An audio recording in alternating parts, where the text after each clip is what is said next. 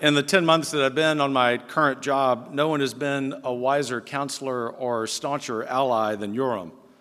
Very few political movements are blessed with leaders as principled, clear eyed, and public spirited. And thank you to one of my other new friends, one of my first visitors at Heritage, our mutual friend Chris DeMuth, who was the first to encourage me to give national conservatism a chance. Chris,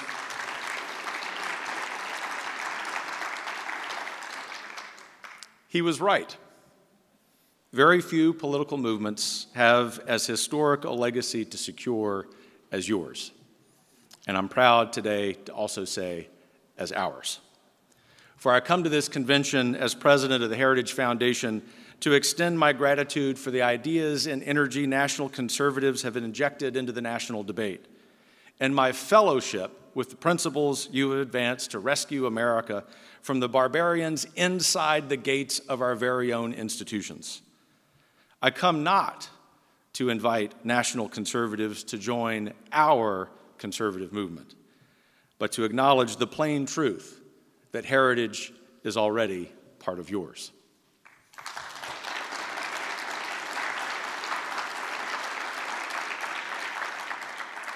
What's that cause? Our recent explication, or one recent explication you might have seen, you might have even signed called for, quote, restoring to our nation a proper public orientation toward the virtues of patriotism and courage, honor and loyalty, religion and wisdom, congregation and family, man and woman, the Sabbath and the sacred, and reason and justice. A much older rendering commands us to tend and keep the garden from those who would be as gods. Today, our garden, our homes and families, our nation, the West, is besieged by three mortal threats the Stalinist cult of wokeism, the Chinese Communist Party's genocidal regime in Beijing, and the globalist technocratic elite that profits off both by surveilling, deplatforming, and dehumanizing anyone who resists their Pharisaic tyranny. Perhaps the only thing more alarming than the strength these three storms have gathered in recent years has been the weakness of our civilizational bulwarks arrayed athwart them. Political, cultural, and economic institutions built up over centuries have fallen one by one like dry leaves from dying branches. Then again, that's what happens when roots are severed. As with trees, the real damage done to America's public institutions came not from the wind from without, but from the rot within. The tragedy of our universities, the stratification of our economy, the gelding of Congress, the farce of our news media, the weaponization of government against its people, and of popular culture against their values. These were all inside jobs, as was the betrayal of the Republican Party, of the families, community, and nation it exists to serve. Some might soften that indictment and accuse the GOP of only blindness or miscalculation. But if anything, the charge is too gentle. After all, no one expected academia, corporate boards, or the legacy media to defend our nation.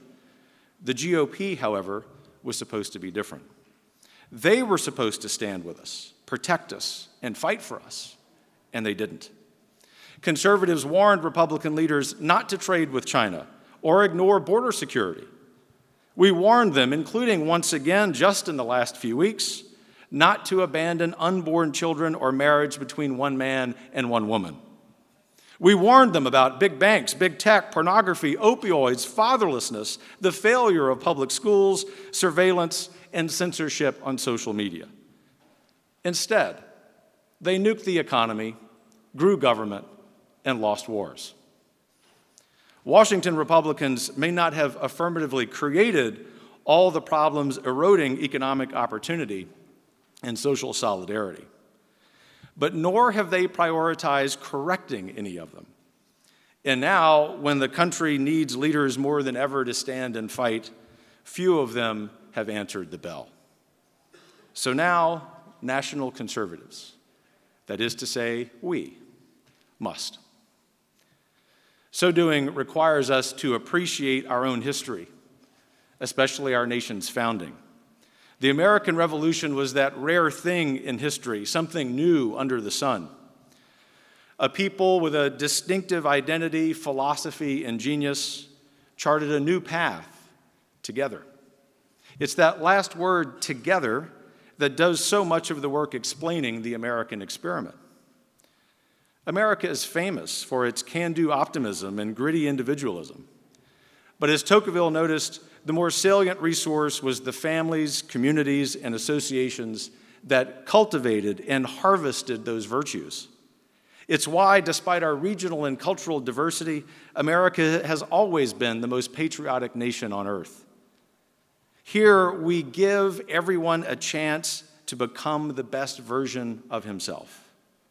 And yet, that idea has been under assault for nearly a century when Woodrow Wilson and his technocratic elitist movement was ascendant. Tellingly, both for understanding his program and those it spawned, Wilson also hated the separation of powers, federalism, the Bill of Rights, checks and balances, property rights, human rights, and yes, dissent.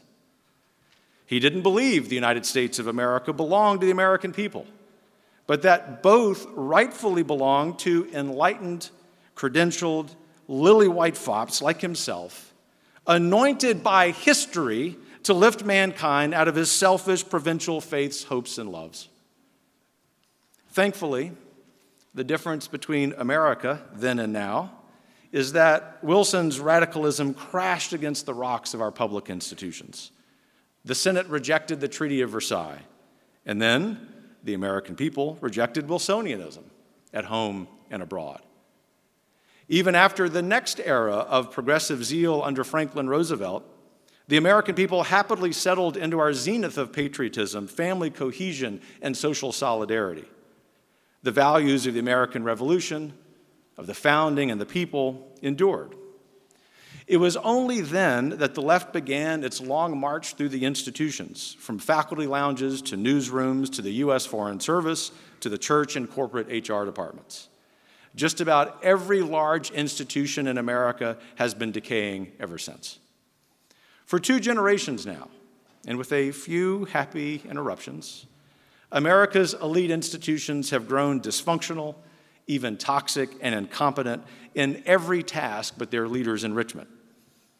In hindsight, we now recognize that while the end of the Cold War marked a historic victory over totalitarianism, that very same cancer was metastasizing throughout our own country. Even the New York Times in 1989 ran a story about the irony of Marxism being overthrown in Eastern Europe while it was taking over our college campuses.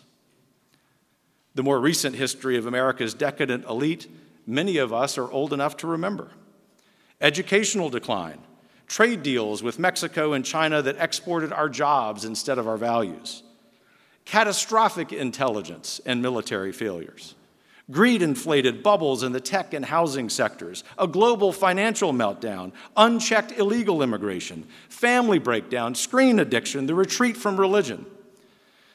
The subordination of even science and medicine to ideological fan fiction. And upstream of all of that, a continuously declining national birth rate that imperils the future of our civilization. Some libertarian friends will object to the injustice or inefficiency of inserting moralizing government into the free market. To which I say, what free market? Internet search, advertising, and video sharing are as monopolistic as government itself. Social media is an oligarchy that pays tribute to the CCP. Voluntary exchange and market pricing are two of the best known ways to lift mankind out of poverty. But we learned in the last few decades of trade with China a police state can use trade not to expand freedom for its people, but to secure its hold on power. Milton Friedman was right. People should be free to choose. But truly free people put their culture, their families, and their national survival ahead of the GDP.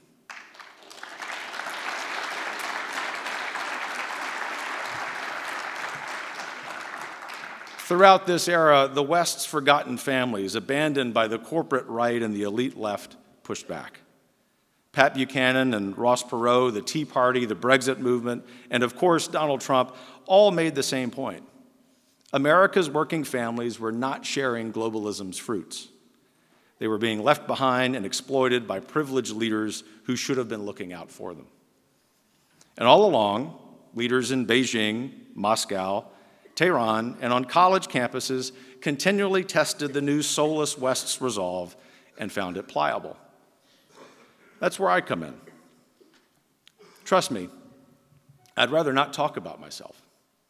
But many of you over the last several months have persistently asked what kind of conservative I am and what motivates me. You've told me that you see in the new heritage a shift, one in the direction of national conservatism, but that you don't yet know me.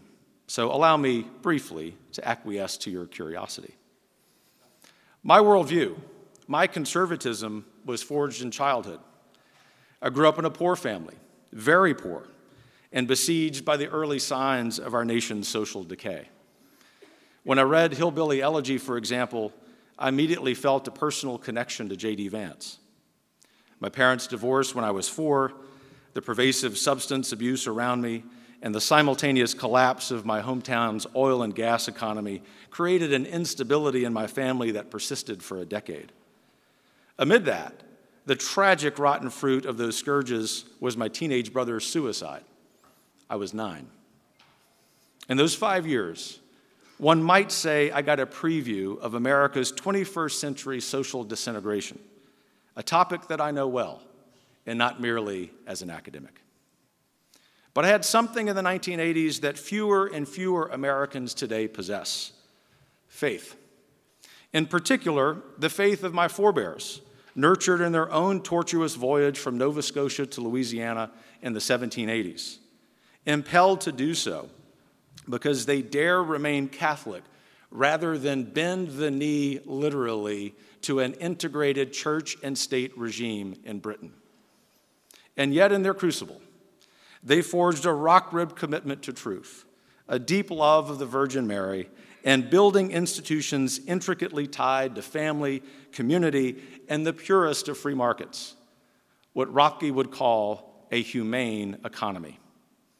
Not surprisingly, given the social capital of these pockets of South Louisiana, there is a natural hostility there to centralized power, especially one that unites big business, big government, and big church. That's why in 1992, as a high school senior, I volunteered for Pat Buchanan's insurgent presidential campaign. In fact, my earliest political achievement, if you will, was helping to organize one of the largest rallies of his campaign. There, on a characteristically humid evening on the banks of Bayou Vermilion in my hometown of Lafayette, Louisiana, Buchanan delivered a prescient warning about the demise of our institutions, our patriotism, and our faith. I remember vividly the crowd interrupting Buchanan repeatedly, their raucous applause animated by the relief that someone finally understood their plight, our plight as Americans. You might say that my people knew what time it was in America before most even knew the clock was ticking.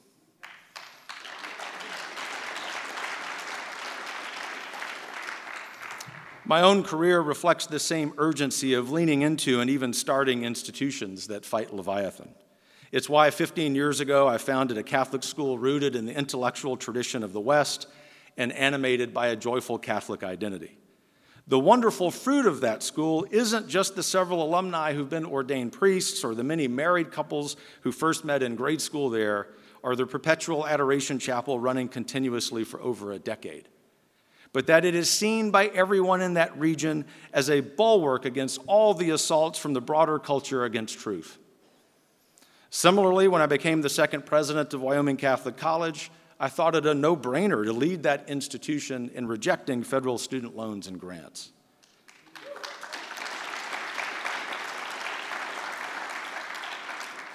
Denigrated by the New York Times as a cowboy Catholic, a charge I will forever sport with pride.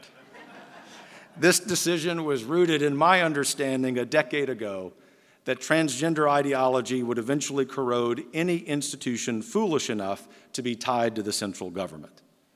I am sorry to have been correct. Nevertheless, that stance for our cash strapped upstart college meant working that much harder to raise funds, a reality that Tucker Carlson, then a Fox News weekend anchor interviewing me early on a Saturday morning, explained as, quote, the price of principle. Consequently, I see my role at the Heritage Foundation as a continuation of its and my own work. To be sure, my upbringing in a culture that values passion and populism causes me occasionally to overstate my disdain for centralized power. Sometimes I even do that on Twitter. What can I say? Original sin is a powerful thing. But it's not because I'm a knee jerk free marketeer, as you now understand. I can only hope and pray that explaining more about my own background as a conservative helps to elevate all our discourse. The stakes are too high not to. Some see this fight as being beyond the means of conventional constitutional, what they would call liberal politics. They don't seek simply a reintroduction of faith in the public square as we had for most of our history. They think the only solution to wokeism is to subordinate the state to an institutional church. I don't. Neither in the United States, where this brand of conservatism is alien, nor even on the continent where it is historically familiar, does this theocratic vision square with any conservative reading of history. Indeed, the religious institution that most illiberal thinkers would have us model, my own church, spent these last few decadent decades perpetrating and covering up a massive global child sex abuse scandal. Integralists, heal thyself.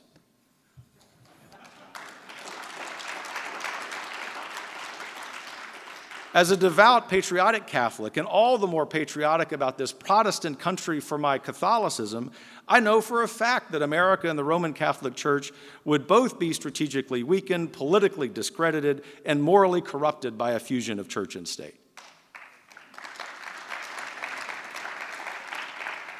Permit me, therefore, to address Catholic integralism as a Catholic and on Catholic theological grounds. Though I share much of the same frustrations with American society and politics as the leading figures of that movement, and I certainly rejoice in their religious conversions, I'm afraid their zeal for fixing those massive problems has led them into error. Given the religious diversity of our audience this morning, I'll be brief here. The crux of the problem with Catholic integralism is that it crowds out, if not completely undermines, the most essential part of a Catholic's path to eternal, salvation free will. Yes, for our non Catholic friends, this is as important as the Virgin Mary, the communion of saints, and even the real presence. In the sense that in exercising our free will prudently, we do the hard work, excruciatingly hard, of building the city of man in the image of God. John Paul II explained this well. He wrote, The exercise of dominion over the world represents a great and responsible task for man, one which involves his freedom and obedience to the Creator's command fill the earth and subdue it. In view of this, a rightful autonomy, he continued, is due to every man as well as to the human community. John Paul's statement, so consistently echoed throughout church teaching and evidenced by the church's own sordid history with integrating church and state, reveals the error. But what I plead for is not gratuitous rhetoric on Twitter, but a real conversation. A conversation as friends, a conversation as family members, a conversation in the same room. The stakes are too high not to.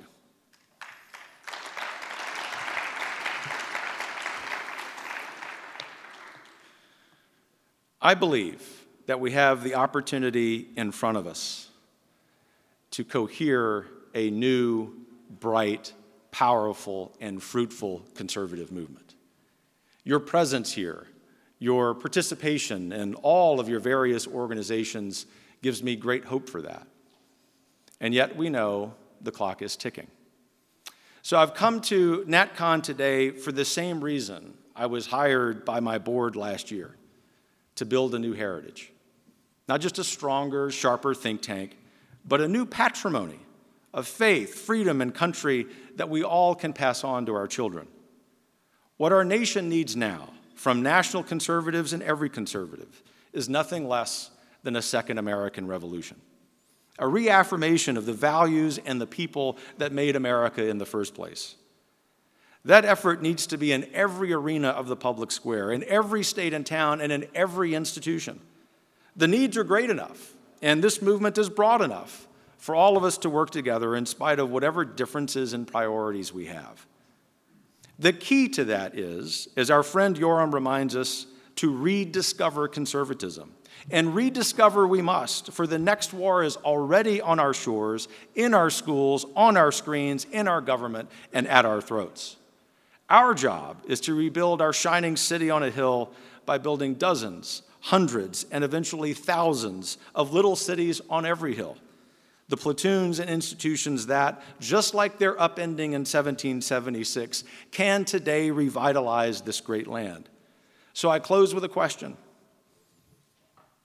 What time is it in America? It's time to work together.